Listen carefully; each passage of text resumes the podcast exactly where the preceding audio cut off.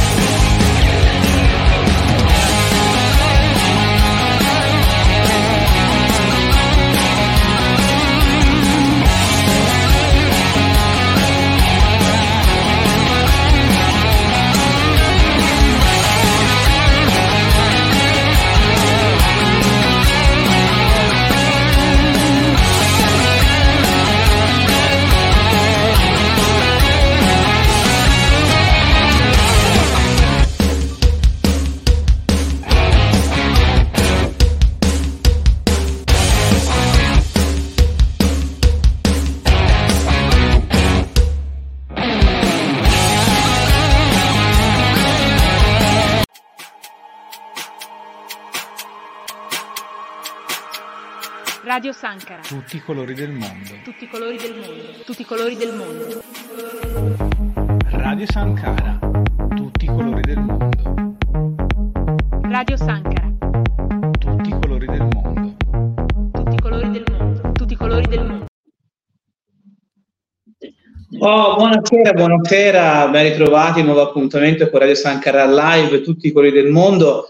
Oggi facciamo un po' un ritorno alle origini della nostra radio, della nostra trasmissione, visto che per motivi che non vi stiamo qui a spiegare, siamo collegati ognuno da una stanza diversa, come appunto accadde tre anni fa durante il lockdown, però ci teniamo intanto a eh, rassicurarvi, ragguagliarvi sulle nostre condizioni di salute, stiamo benissimo, non abbiamo Covid, nessun tipo di, di virus, eh, non contagiamo nessuno, è solo che per motivi tecnici, diciamo così, non possiamo utilizzare come di consueto la nostra sala di registrazione, per cui ci arrangiamo, ma insomma, comunque vi garantiamo comunque eh, la regolarità delle nostre trasmissioni e andiamo in onda come sempre. Buonasera da Simone Pierotti, ben ritrovati, come dicevo, nuovo appuntamento con Radio Sankara Live, tutti i colori del mondo.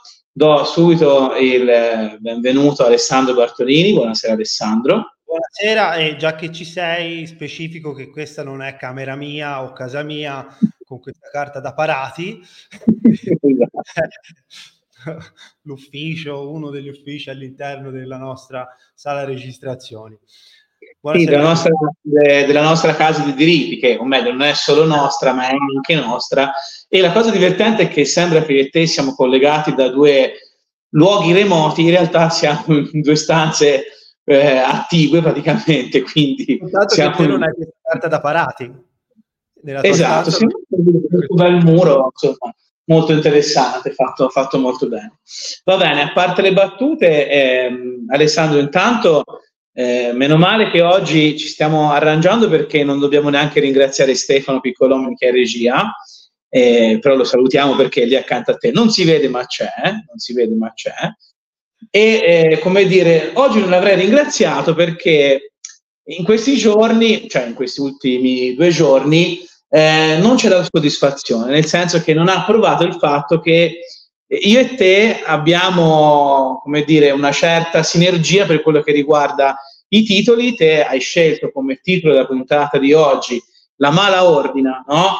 eh, riprendendo l'omonimo titolo di un film di Fernando Di Leo, tratto dal famosissimo libro Milano Calibro 9 di Giorgio Scerbanenko.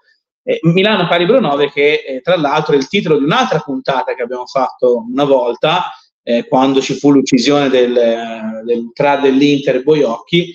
Quindi, insomma, alla fine io e te ci intendiamo no? sui titoli e né Stefano né la nostra amata social media manager sembrano apprezzare questa affinità che c'è tra me e te. No, volevamo, volevamo eh, omaggiare uno dei classici del poliziottesco eh, italiani degli anni 70, proprio perché oggi parliamo di criminalità organizzate che operano eh, a Milano, in Lombardia, ma nello specifico a Milano. E fra poco è già qui con noi, fra poco ci collegheremo con eh, Salvatore Garzillo che eh, i nostri ascoltatori hanno sempre conosciuto in veste di inviato, è stato molte volte ospite da noi a raccontarci dal fronte ucraino la guerra e qui oggi lo rincontriamo nella sua sede, diciamo nella sua veste originale che è quella di cronista, di cronista di strada che eh, racconta magistralmente quello che succede nel sottobosco, ma non solo nel sottobosco eh, di Milano. Eh, e nello specifico Salvatore insieme eh, al collega Sergio Nazzaro ha scritto per la collana della Gazzetta dello Sport e del Corriere della Sera eh, un libro Milano, cronache di criminalità organizzata, eh, appunto che è un, un, volume all'interno di una collana più ampia che racconta di mafie eh, in Italia e non solo. Eh, il libro esce, è, uscito proprio questa mattina, è il 49esimo se non sbaglio eh, volume della collana e fra poco Salvatore eh, ci collegheremo con lui e intanto lo ringraziamo per essere come sempre eh, disponibile a venirci a raccontare eh, tante, belle, tante belle storie. Eh, sì, devo dire che Salvatore poi una volta l'abbiamo avuto come ospite eh, parlando della famosa inchiesta che lo vide come protagonista su fanpage certo. dove si spacciò per un imprenditore che voleva in qualche modo finanziare la Lega e Fratelli d'Italia e poi ne è venuta fuori un'inchiesta eh, un'indagine poi per presunti finanziamenti illeciti e riciclaggio ai due partiti politici. Sì, una grande inchiesta che fece molto scalpore e fece molto arrabbiare eh, appunto esponenti della Lega e di Fratelli d'Italia. Allora, entriamo nel vivo dell'argomento. Eh, Salvatore, appunto, insieme al collega, ha raccontato eh, sei storie di eh, criminalità organizzata non, non, solo quella che noi ben conosciamo, Cosa Nostra, Indrangheta, Camorra o Sacra Corona Unita, ma altri tipi di, anche altri tipi di criminalità organizzate a Milano. Ebbene, Milano è una città che non fino a molto tempo fa eh, disconosceva la presenza della mafia, dell'andrangheta nel suo territorio, anche se eh, le tracce, diciamo così, della, dell'esistenza di Cosa Nostra, nello specifico a Milano, risalgono agli eh, albori della nostra Repubblica, della, della, nostra Prima Repubblica, perché per esempio un personaggio eh, di un grosso, con un grosso calibro criminale come Joe Adonis, eh, uno dei più importanti luoghi, luogotenenti di, ehm, di scusate se, se, ho fatto rumore, eh, di Lucky Luciano, eh, bene, la presenza di Giovannis sotto la Madonnina eh, risale addirittura alla fine degli anni 50, eh, ma è solo, ehm, poi ci, fa, ci faremo aiutare da Salvatore, ma a memoria mia è solo con l'inchiesta Crimine Infinito, quindi facciamo un salto temporale, arriviamo al 2010, che eh, la classe politica, la classe dirigente, la classe imprenditoriale milanese si accorge e anzi deve ammettere che la Lombardia e Milano hanno un grosso problema con la criminalità organizzata. L'indagine Crimine Infinito, un'indagine che corre sull'asse Lombardia-Calabria, eh, smaschera e porta alla luce la presenza ramificata da anni dell'andrangheta e eh, fa scoprire che la Lombardia è piena di metastasi eh, che possiamo chiamare ndrine e di locali che nessuno sembra non, aver, non, averci mai fatto caso. E grazie al, appunto al coordinamento della Procura di Milano e di quella di Reggio Calabria e dei carabinieri salta, eh, viene fuori alla luce un, un contesto veramente preoccupante. La mafia a Milano colpisce duramente la città, ad esempio il 27 luglio, la notte del 27 luglio del 93, piazzando un'autobomba davanti al padiglione d'arte contemporanea a Milano, davanti ai giardini Montanelli. Quindi di mafia a Milano, di mafia a Milano eh, possiamo parlare tantissimo, anche se c'è fino appunto al 2010 fior fior di politici che ne negavano l'esistenza. Parliamo di tutto questo e altro con il nostro ospite Salvatore Garzillo, che salutiamo e ringraziamo nuovamente per essere con noi. Ciao Salvatore. Ciao ragazzi. Ciao, ciao, grazie. Ciao, Salvatore, grazie per aver accettato il nostro invito. E io invece rassicuro tutti, queste, queste la, sono le pareti di casa mia, visto che tu ci tenevi a precisare. sono bellissime. Allora, guarda, sì, di mafia in Lombardia si può parlare ampiamente, lungamente ed è stato un argomento tabù eh, per decenni. Non lo dico io, lo dicono anche tanti magistrati, tanti investigatori che ho incontrato, che ho conosciuto, che conosco e con i quali in questi anni mi sono confrontato. Uh, un progetto a cui ho lavorato, uh, mi permetto di dirlo perché questo, per chi ecco, appunto, non, non, mi, non conoscesse il mio lavoro, mi, mi, consente di spiegare perché ho questa preparazione, pur essendo un 36enne. Però uno dei lavori che mi ha più appassionato in questi ultimi anni è una docuserie che ho, fatto, ho realizzato per Sky che si chiama La Mala ed è uh, una serie che uh, diciamo ricostruisce una docu-serie, quindi con, con, interviste, che ricostruisce la storia criminale della città uh, tra gli anni 60 e gli anni 70 e anche agli anni 80 ovviamente. Quel buco temporale lì, quel periodo lì, diciamo è stato raccontato sicuramente da bravissimi autori, scrittori eccezionali, tu prima citavi Scerbanenko, ehm, ma è, diciamo, è stato mostrato poco, è stato raccontato molto ma mostrato poco. E con questa docuserie diciamo, insomma, siamo riusciti a raccontare attraverso testimonianze dirette da Renato Vallanzasca a uh, personaggi che erano molto vicini a, um, diciamo, faccio un esempio, Francis Turatello, uno dei grandi boss, uh, grandi criminali, ecco, grandi banditi più che boss uh, della storia criminale milanese. Ecco, um, Turatello era figlio di Frank Tredita. Quindi, detto Frank Tredita, cioè un boss italo-americano che aveva contatti con le famiglie americane e infatti se non fosse stato ammazzato uh, nel carcere di Badue Carros uh, Turatello, probabilmente da quello che abbiamo anche ra- ricostruito, raccontato, perfino Renato Vallanzasca ce lo racconta in un'intervista, probabilmente sarebbe andato negli Stati Uniti, questa era una delle ipotesi. Questo per dirvi che già negli anni 60, negli anni 50, diciamo nel periodo in cui eh, ci fu la legge che, che mh, con il confino spinse, ordinò ai criminali di ehm, diciamo, andare al nord per allontanarsi dalle terre patrie e quindi cercando forse all'epoca nell'idea di agevolare un processo di pulizia, di riordino va, del territorio, in realtà non ha funzionato. E quindi già dagli anni 60 noi abbiamo tracce, 60 e 70 abbiamo tracce in Lombardia, non solo in Lombardia, eh, anche in Emilia Romagna. Se per questo di... Infatti, scusa Salvatore se ti interrompo, prima di, di collegarci con te ricordavamo che eh, eh, Joe Adonis, uno dei più importanti luogotenenti di, di Lucky Luciano, certo. eh, la sua base operativa era a Milano e Joe Adonis era un, un pezzo da 90 della, della, Cosa Nostra, della nuova Cosa Nostra riorganizzata da, eh, da Lucky Luciano negli Stati Uniti dove eh, Joe Adonis partecipò anche alla famosa guerra castellammarese che permise alla Luciano di riorganizzare la Cosa Nostra come la conosciamo oggi, no?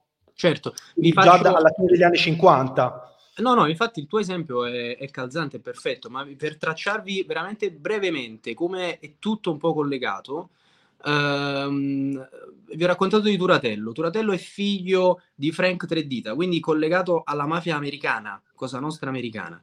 Uh, Turatello ha un suo braccio destro per quasi tutta la sua attività uh, criminale a Milano che si chiama Michel Amandini, uh, un personaggio molto peculiare, molto particolare. Una, lui verrà definito un alchimista finanziario, era un eccezionale riciclatore. Non lo dico io, ma lo diranno le, inda- le inchieste. Poi verrà arrestato. Ecco, questa persona che poi gestirà anche diciamo, gli affari e le finanze di grandi imprenditori e grandi diciamo, fondi internazionali, ehm, viene definito da eh, Saverio Morabito uno dei più grandi ehm, killer dell'andrangheta, quindi pensate com'è trasversale, oltre ad essere diciamo, il primo grande vero pentito eh, dell'andrangheta, viene definito da Saverio Morabito il suo maestro.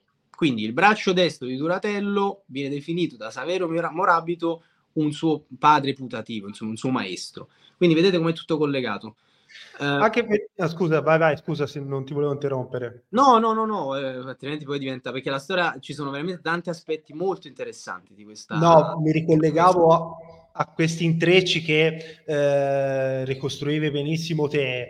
Eh, ad esempio, c'è un luogo eh, che ben racconta eh, gli intrecci, la, le alleanze e il patto che proprio a cavallo fra gli anni 70 e gli anni 90 mise insieme Drangheta, Cosa Nostra, Camorra e Sacra Corona Unita, che è un, par- è un, uh, un luogo che nelle cronache di nera e giudiziaria milanese eh, ricorre spesso, che è l'autoparco di Via Salomone, no? Lì proprio c'è la, la fotografia eh, plastica no? del, del, dell'intreccio fra della convivenza diversa. Infatti, no, venne chiamato in tempi più recenti al processo Andrangheta stragista il consorzio. Da lì, e perché? Perché Milano è una città molto particolare, unica in Italia e forse anche in altre parti del mondo, ma sicuramente in Italia Milano è da sempre la realtà che anticipa i tempi sia sulle cose buone sia su quelle eh, meno buone rispetto a, all'Italia, eh, ma soprattutto è il motore di ricchezza finanziario d'Italia, ma ultimamente anche d'Europa. E quindi è un, uh, un, un boccone ghiotto per le, per le, organizzazioni criminali. Guarda, tutti per, per, il lavoro che faccio, tu dicevi, io sono un cronista di, di nera, mm, questa è la mia, diciamo, specialità.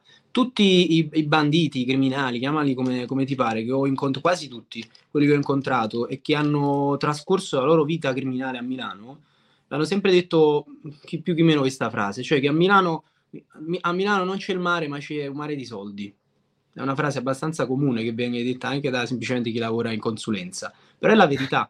E l'autoparco di Via Salomone di cui parlavi tu. È l'esempio perfetto di come può convivere, come questa città, grazie ai grandi volumi d'affari che, che girano da sempre, consente uh, una convivenza tra non solo mafie diverse, non solo livelli di mafie diverse, perché attenzione, cioè, uh, ci sono quelle che noi definiamo mafie, l'andrangheta, la, la camorra, la Sacra Corona, Corona Unita, diciamo uh, indigene, locali, certo. oltre, si sono allargate, però ci sono tutta una serie di altre formazioni criminali che quindi ri- rientrano sotto il cappello di mafie, sono, um, è criminalità organizzata, innanzitutto di altre nazionalità. E, e, questo è molto interessante perché si creano dei collegamenti, dei, delle relazioni eh, non solo economiche, non solo criminali, perché poi noi facciamo sempre questo errore di pensare alla criminalità come a qualche cosa solo di oscuro, eh, di violento. La criminalità in realtà noi la finanziamo chiunque, tutti noi, la finanziamo tutti i giorni con una serie di azioni totalmente innocue ai nostri occhi, anche banalmente entrando in un ristorante senza sapere che quel ristorante, insomma, è, è, il, è il, frutto eh, dell'attività criminale. Quindi eh, bisogna capire che le relazioni tra le mafie, tra i gruppi criminali, non sono solo gli accordi tra eh, banditi con le coppole o banditi con i macete nel, nei pantaloni ehm, eh, sono dinamiche sociologiche, economiche, finanziarie molto importanti. Quindi Milano ehm, è una piazza in cui è talmente grande il mercato che mh, mm, non c'è il problema del monopolio. In altre regioni d'Italia si, ci, ci, sono delle, mm, delle, guerre vere e proprie, dei conflitti anche poi armati che sono determinati dal fatto che eh, il gruppo, eh, quell'area deve essere co- diciamo, comandata e gestita da un unico gruppo. Ok? Questa cosa succede per esempio spessissimo in Calabria, succede, succede in Campania dove ci sono i clan che sono egemoni, infatti si sente spesso no? il clan egemone in quella zona, in quel quartiere. A Milano non è così, a, me, a Milano uh, prevale il mercato libero. Alessandro certo. lo sa bene, Alessandro ha lavorato, è un bravissimo cronista, ha lavorato a Milano, si è occupato di, di, di cronaca, di mafia, quindi lo sa benissimo anche lui.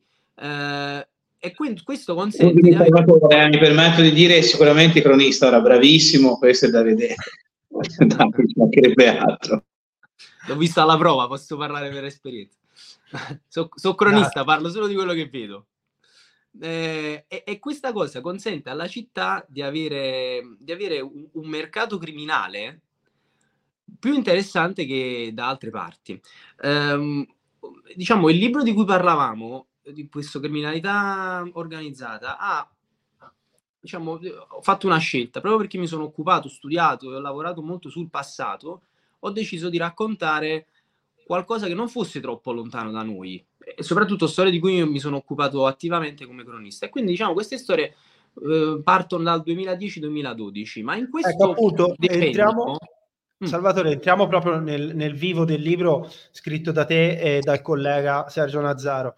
Cioè, appunto, voi vi occupate di magari storie meno, eh, diciamo così, note agli, o, o, salite agli onori della cronaca, eh, anche di di altre realtà meno conosciute, ad esempio dei Latinos, che comunque sono, lo sappiamo bene, sono molto attive eh, soprattutto nel, nel, nord Italia, soprattutto a Milano, soprattutto a Genova, ehm, e anche di storie eh, piccole magari, ma non tanto, eh, che raccontano benissimo eh, il giro di affari no? che, che Milano offre potenzialmente eh, che coinvolge persone magari all'apparenza normalissime che nascondono però grandi, grandi segreti.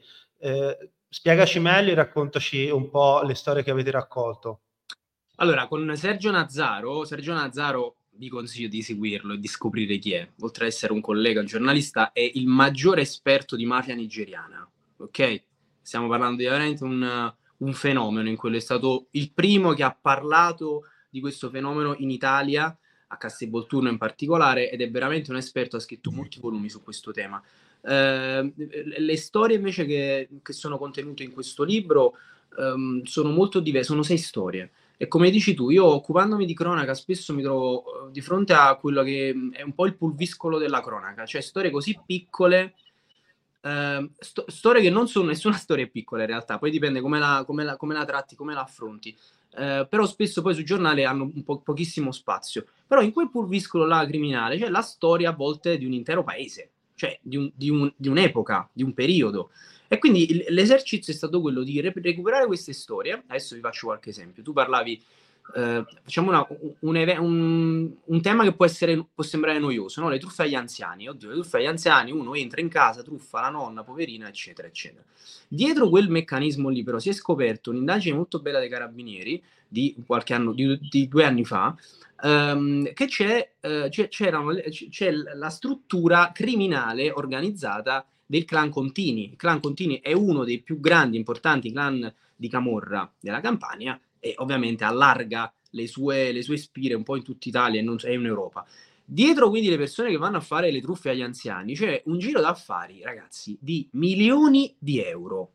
Milioni, non 100 euro, non la fede della nonnina, milioni di euro. E la cosa interessante è che eh, c'è una struttura, quindi c'è l'operatore che chiama, la, l'operativo che è lì che va in casa e va a recuperare i soldi, e poi la cosa interessante è che sono riusciti anche a individuare alcuni di questi responsabili, molti di questi responsabili, perché condividevano sui social la loro vita e quindi con i soldi delle, degli anziani andavano a fare vacanze a Ibiza, vicino ai calciatori.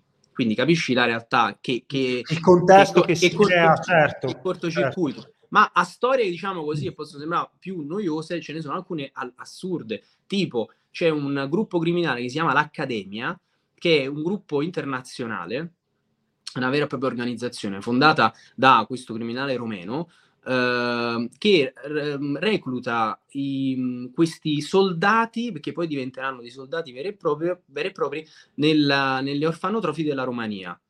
Uh, li prendono, li formano, li seguono per li allenano proprio, uh, gli fanno diciamo, una sorta di formazione anche mentale, li, li, mentalizzano e questi diventano dei fenomeni incredibili e fanno queste rapine in giro per tutta Europa. Io li ho raccontati perché a Milano ne hanno fatte diverse in pieno centro a Milano. Qualche anno fa ci furono degli assalti in pieno centro, in via Monte Napoleone, addirittura dopo aver spaccato, aver portato via centinaia di migliaia di euro di, di, merce sono scappati lanciando Molotov. Ora voi immaginatevi il centro di Milano con dei rapinatori che scappano coprendo la loro fuga con delle Molotov.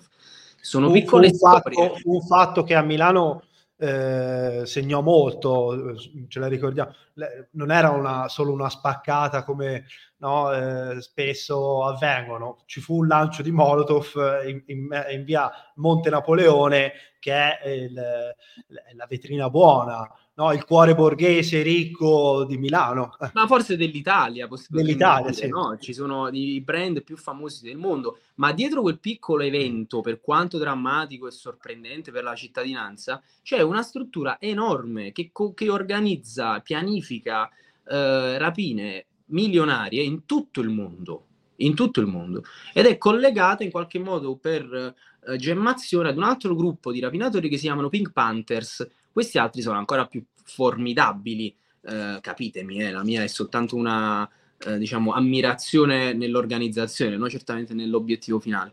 Ma addirittura vengono chiamati Pink Panthers questi qui perché un giorno riescono a portare via da un negozio molto importante a Mayfair a Londra un, un diamante eh, rosa gigantesco eh, durante le indagini, vi, faccio una, vi sintetizzo molto brevemente, eh, durante le indagini riescono a risalire a questo diamante che, che, era stato nascosto dalla compagna di uno dei rapinatori all'interno di un um, barattolo di crema.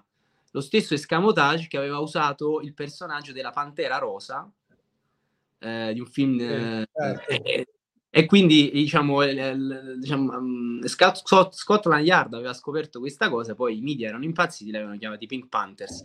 Loro erano stati così, diciamo, ammi- ehm, colpiti e, nel loro ego che la rapina successiva l'hanno fatta con delle camicie rosa. C'è delle genialità, ovviamente. Eccezionale. Una, vabbè, ce ne sono tante di, di storie così, insomma. Senti Salvatore, io volevo farti questa domanda, visto che appunto nonostante la giovane età sei un grande esperto sulla storia della criminalità organizzata a Milano.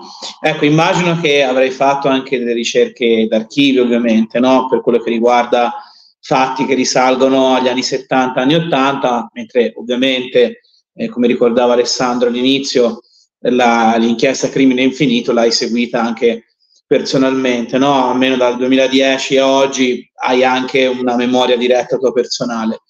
Ecco, quindi ti domando com'è cambiata, se è cambiata anche la narrazione degli organi di informazione della mafia, delle mafie a Milano, perché mi posso immaginare fino appunto al 2010 veniva vista come un fenomeno un po' lontano anche geograficamente, no? E nell'immaginario collettivo si pensa alla mafia stragista, ai regolamenti di conti, no? Fra clan rivali. Invece oggi scopriamo una realtà diversa, insomma dal 2010, lo diceva anche Alessandro, Milano ha scoperto una realtà diversa. Quindi ecco com'è cambiata la narrazione del fenomeno sui giornali e nelle televisioni. No, no, c'è una grande massima di investigatori e giornalisti che quando non si spara, quando non sparano vuol dire che stanno lavorando bene. Quindi diciamo che Milano negli anni 70 e 80 ma anche in certi periodi degli anni 90 è stata una città violentissima, ci sono stati decine, decine e decine di morti, ok? La città, se noi vogliamo fare semplicemente un, un ragionamento numerico, è una città sicurissima. Quello che è cambiato è la percezione, la percezione della, della sicurezza, del rischio, del pericolo. Certamente Milano in questo momento non è che sta vivendo una situazione proprio idilliaca, vediamo no? la cronaca di tutti i giorni. Detto questo, negli anni 70 e 80, non è che lo deve dire Salvatore Garzillo, basta leggersi delle cronache, la situazione era drammatica. Cioè, anche una zona come Porta Venezia, che adesso è il cuore, per chi conosce Milano, insomma, è il cuore eh, un po' anche uno, uno diciamo dei grandi hub anche immobiliari, era un posto pericolosissimo e definito, o l'isola, forse ancora di più, era un posto molto molto rischioso. Quindi è cambiata la, la percezione amplificata dai media sicuramente, amplificata ma non colpevolmente a volte dai social, perché tutti ovviamente possiamo mostrare anche i piccoli i casi no, di, di, di, di disagio, di violenza, eccetera, e questo aumenta tanto. La mafia... Scusate un attimo, eh.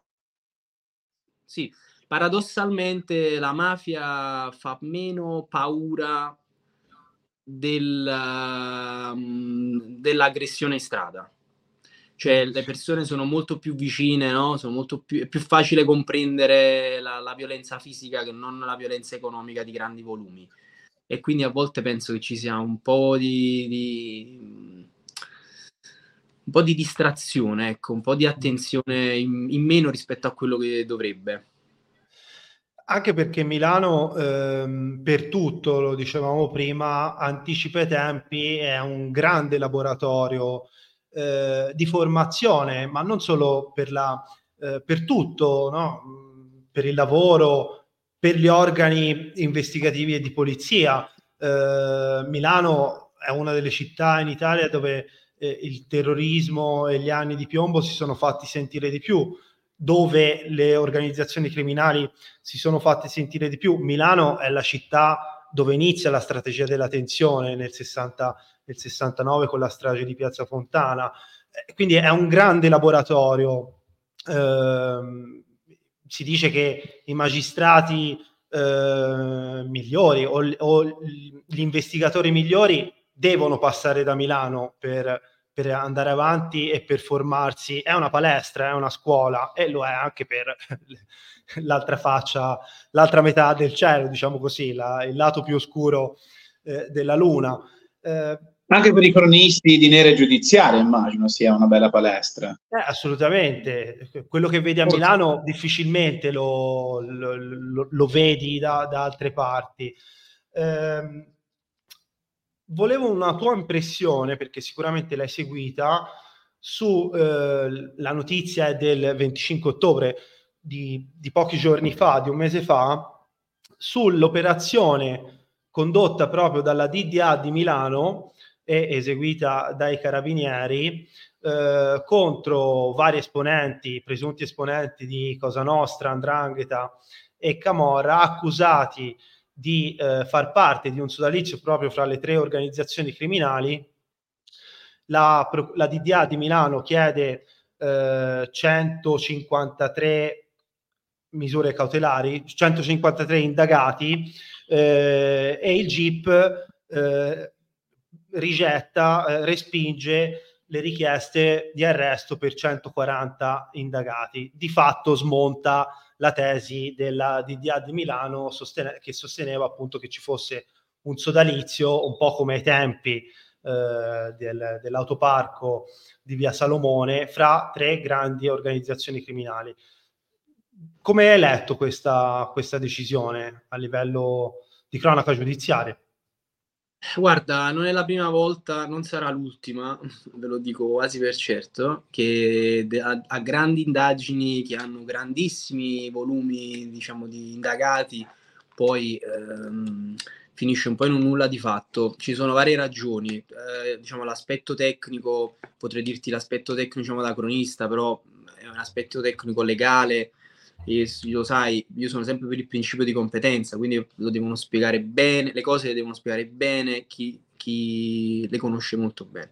Però ti posso dire una cosa, eh, ci sono dei tempi, eh, non è una questione polemica, è proprio una questione tecnica, ci sono dei tempi tra la conclusione delle indagini e la, il provvedimento del GIP lunghissimi, lunghissimi eh, e questa cosa crea dei problemi veramente importanti anche proprio per l'attribuzione di alcune cose, di alcuni reati. Tante volte quegli indagati che magari sono stranieri e sono, sono molto volatili sul territorio vanno via, non li ritroveremo mai più. Quindi c'è proprio un, un problema. Non, adesso non voglio scendere nello specifico di quella vicenda lì perché veramente è molto complessa.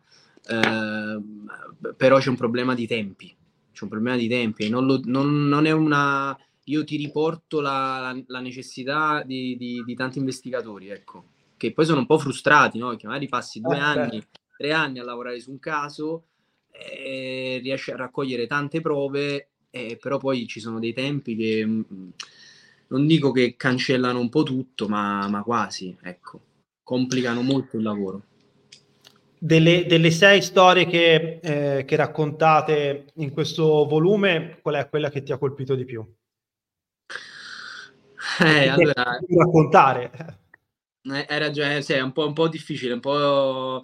però ti dico che c'è, c'è una storia abbastanza singolare di cui un po', un po tutti si sono dimenticati. Uh, ve la faccio molto breve. C'è questo personaggio che si chiama Salvatore Ponzo, che ha un'azienda di import-export italiano, ovviamente, che dal Costa Rica uh, esporta ananas. Si scopre che all'interno dei container che, che, trasportano gli ananas, gli ananas, una volta ogni due o tre mesi c'è un carico molto grande di cocaina eh, gli investigatori riescono a scoprire questa cosa, eh, gli ananas sono posti con diciamo, la testa in un modo tale eh, da riuscire in qualche modo a eh, respingere il, i radar eh, del, um, de, de, dei grandi porti. Ok? Non so se riesco a, a spiegare sì, la questione. Quindi succede che a un certo punto, un giorno, la squadra mobile riesce a intercettare un carico, apre questo container, svuota il container della cocaina e ripone di nuovo le ananas n- nella stessa posizione e rimette il sigillo. Questo container prosegue il suo viaggio, eh, la notizia non viene diffusa chiaramente, arriva a destinazione, chi deve raccogliere gli ananas e la droga trova soltanto la frutta. A quel punto pensa che Salvatore Ponzo abbia tradito eh, la sua parola, no? li abbia ingannati. E quindi che cosa succede? Questa storia si scopre perché eh, dopo poche settimane eh, Salvatore Ponzo viene ammazzato davanti all'ambasciata italiana in Costa Rica, eh, freddato da due killer. Ok, quindi è un italiano fino a quel momento che viene ammazzato all'estero davanti così in, in pieno giorno e non si riesce a capire perché. Ricost- poi si ricostruisce questa storia e quindi c'è un punto che a me, diciamo, mi ha spinto a scrivere questa storia. Se si fosse saputo che c'era stato un sequestro e quindi diciamo i narcos avessero saputo che non era colpa di questo Salvatore Ponzo, sarebbe ancora vivo. È un belli, è un la, dom- la, domanda, diciamo, è un, la domanda è un po' etica, nel senso che quanto vale un successo giudiziario rispetto ad una vita? Per quanto una vita, diciamo, dedicata alla criminalità? È un bel interrogativo e sicuramente è un, è un problema che purtroppo magari si saranno post, mh, posti a posteriori eh, chi ha eh, materialmente eh, effettuato il sequestro, che comunque è un grande successo dal punto di vista investi- investigativo. Eh, Milano mh, ce ne, ce ne, sarebbe migliaia da raccontare. La collana poteva essere dedicata solo alle storie di criminalità organizzata o meno eh, su Milano. Eh, ce ne sono tantissime e è una, una, città dove, appunto, come dicevamo prima, eh, la criminalità organizzata e forse non solo, non solo la criminalità organizzata, hanno sperimentato nuove forme, hanno mandato messaggi e mi riferisco a una storia che te conosci sicuramente, quella di Umberto Mormile, eh, che anche lì è una storia che mette insieme e dove intervengono chissà quanti eh, personaggi, chissà quante entità, chissà quante strutture, anche se poi eh, gli atti giudiziari ci dicono che ad uccidere Umberto Mormile, educatore carcerario eh, nel penitenziario di Opera, il, eh, il, nel, nel, 90, eh, sono stati due indranghetisti su mandato di altri indranghetisti con buoni quarti di nobiltà mafiosa, mi riferisco ai Papalia, eh, che qualcuno, qualche collaboratore di giustizia dice eh, sono il, massimo livello dell'andrangheta a Milano, in Lombardia, ma non solo. Eh, la storia di Umberto Mormile è particolare perché a rivendicare quell'omicidio inizialmente inspiegabile è una sigla che fino a quel momento sconosciuta, eh, parlo della la falange armata. Eh, per- avviene l'omicidio di Umberto Mormile in un periodo molto particolare della storia italiana, eh, siamo alla, all'alba di, del, della stagione stragista che poi Cosa Nostra e molto probabilmente non solo Cosa Nostra ma anche Ndrangheta scatenarono in Sicilia e in tutto il paese. Questo per dire che Milano è appunto un laboratorio anche, è un luogo preciso dove dialogare a colpi anche di arma da fuoco. Cioè per un certo periodo la criminalità organizzata, penso all'omicidio eh, di Carmelo Carollo dell'87, eh, ha risolto anche i propri affari fuori dalla Sicilia. E Milano sicuramente è stato uno scenario eh, importante per eh, le criminalità organizzate. Ma sì, hai è perfettamente ragione, è sempre in quell'ottica di, di dialogo che c'è, di, di convivenza eh, tra, tra, forze. Poi è chiaro che eh, ciclicamente ci sono dei conflitti e quindi ci sono degli scontri che nella storia del, del milanese ci sono stati tra uh, ca- varie forme tra Camorra e Ndrangheta, tra uh, interni an- all'Andrangheta. Uh, ci sono t- tante storie di, di personaggi che sono stati ammazzati anche dai propri amici, dai propri, dal fuoco amico no? in qualche modo. Però quel tipo di, di, di criminalità lì, mm, non, quella dinamica lì non c'è più. Non c'è più, eh, esatto. No, non c'è più perché è, prima era più compartimentata, adesso è molto molto molto fluida la situazione criminale, ma non da, da adesso, da ormai da, da, da decenni, almeno da, almeno da, un decennio è così. Uh, anche solo se pensi per, ti racconto questa storia brevemente, una delle storie contenute nel libro abbiamo chiamato romanzo Comasina perché un po' sembra appunto il romanzo criminale però del quartiere Comasina ed è raccontato in, in buona sostanza da, da, questo Lorenz Rossi che è stato un, un gr- grosso trafficante di droga internazionale che a un certo punto ha messo su la piazza di spaccio a, nella zona Comasina a un certo punto si è reso conto insieme ad un, ad un socio che non aveva più bisogno di quella piazza di spaccio. E quindi che ha fatto? Proprio in, nell'ottica del mercato libero di questa città, ha venduto la sua piazza di spaccio ad un altro gruppo, un gruppo diciamo di, di suoi, di suoi mh, collaboratori. Sai come l'ha venduta? Come È bellissimo. Come si vende una piazza di spaccio? Si vende attraverso un piccolo Nokia, all'interno del quale ci sono i numeri di telefono di tutti i clienti quel piccolo Nokia, il Nokietto, lo chiamavano nella, nelle loro intercettazioni, vale 200.000 euro. Quindi loro vendono fisicamente questo Nokia che contiene questi numeri di telefono per 200.000 euro e i, i collaboratori prendono possesso della piazza di Comasina e Lorenz Rossi con il suo socio apriranno un'altra piazza poco, poco distante, Abruzzano, Abruzzano, insomma, quindi il quartiere accanto. Quindi questo ti fa capire che è veramente tutto molto molto liquido. Cioè, è fantastico. Ci sono, ci sono i soldi, possiamo campare tutti? Campiamo tutti, perché i morti fanno troppo rumore. I morti fanno troppo rumore e fanno male agli affari, eh, come dicono. Eh, Sentirò.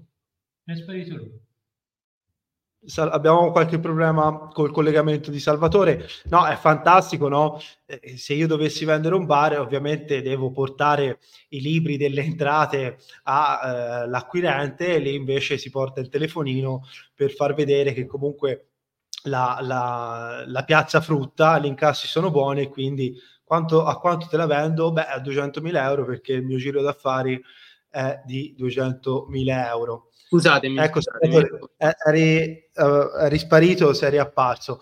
Eh, il, nostro, il, nostro, tempo purtroppo è finito. Eh, ti ringraziamo e ovviamente consigliamo tutti, a tutti di leggere il, il vostro libro che è in uscita proprio oggi con Corriere della Sera e Gazzetta dello Sport. Sì, o non- attraverso, attraverso anche online si può comprare attraverso Esatto. il sito della, della Gazzetta. Esatto, se- non riuscite a trovarlo in edicola potete acquistarlo appunto eh, dal sito della Gazzetta dello Sport o del Corriere della Sera. Salvatore, come sempre è stato un piacere parlare con te e ascoltare le Piacere storie che, che racconti veramente in maniera eccellente, da vecchio cronista in questo Eh. senso è un complimento. Questo è un Alla bellissimo pro- complimento, grazie, grazie. Lo accetto molto volentieri. E viva i cronisti sempre. Grazie, grazie sempre. Salvatore, grazie, ti aspettiamo presto, ovviamente. A presto. Ciao ragazzi. Ciao. E Alessandro, sì, per eh, commentare brevemente questa storia incredibile che ci ha raccontato Salvatore, ecco, come dici te giustamente, se voglio vendere un bar, no, cerco un acquirente, ma è lì, come dire, è tutto eh, nero su bianco, qua è un po' più liquido, diciamo ecco che non c'è una regolare licenza, ecco, non c'è una licenza, no? Però la professionalità sta anche nel mostrare no, eh, un registro, un registro Certo, sì, esatto, sì, sì, però sempre un registro contabile dove eh, sul mio Nokia eh, ci sono registrati tutti gli acquirenti o potenziali acquirenti, Esatto. quindi dimostra che il giro d'affari è buono e ottimo. Eh, sì, sì. Il fatturato, il fatturato, come dire, è fatturato- è buono. Eh, starei tutto il giorno a parlare di queste storie perché sono eh, allucinanti, ma il tempo purtroppo è, fi- a nostra disposizione è finito. Quindi, eh, che dire, ci vediamo martedì. Sì, ci vediamo martedì e speriamo di dare appuntamento a tutti. Esatto, nella nostra consueta sala di registrazione che è qui dietro, tra l'altro. Quindi speriamo di, di- riprendere nel frattempo, oltre che andare a comprare il libro di Salvatore Garzillo e Sergio Nazzaro, io farò una lettera tramite PEC, una lettera formale, una mail formale eh, alla direzione, all'ARCI, a tutti, per chiedere di cambiare questa carta da parati. Molto bene. Ma la, la mia domanda è per Stefano, che in realtà c'è ma non si vede. Ma il nostro direttore sa usare la PEC? Sì, sì, quello sì, quello sì, quello sì. Vabbè, Non credo, va bene, ok. Va bene, eh, grazie per averci seguito per questa insolita diretta appunto che ci riporta alle origini di Radio Sankara. Eh, vi promettiamo insomma che da martedì torniamo, riprenderemo possesso eh, dello studio No, di io non prometto registrazione. niente. Non prometto niente perché mi ci sto abituando e forse forse d'ora in poi noi registreremo e andremo in diretta così. Beh, ogni tanto potremmo fare così per variare. Va bene, battute a parte, grazie di averci, di averci seguito. eh, sicuramente avrete trovato di grande interesse questa puntata con Salvatore Garzillo, che come detto te giustamente potremmo stare ad ascoltarlo per ore, a raccontarci queste storie, ma appunto il tempo a nostra disposizione è terminato, quindi io ringrazio Alessandro Bartolini. Buon weekend. Saluto l'invisibile, quel birbantone di Stefanuccio che oggi fa anche l'invisibile e anche da Simone Perotti l'augurio di un buon weekend e come sempre grazie di ascoltarci.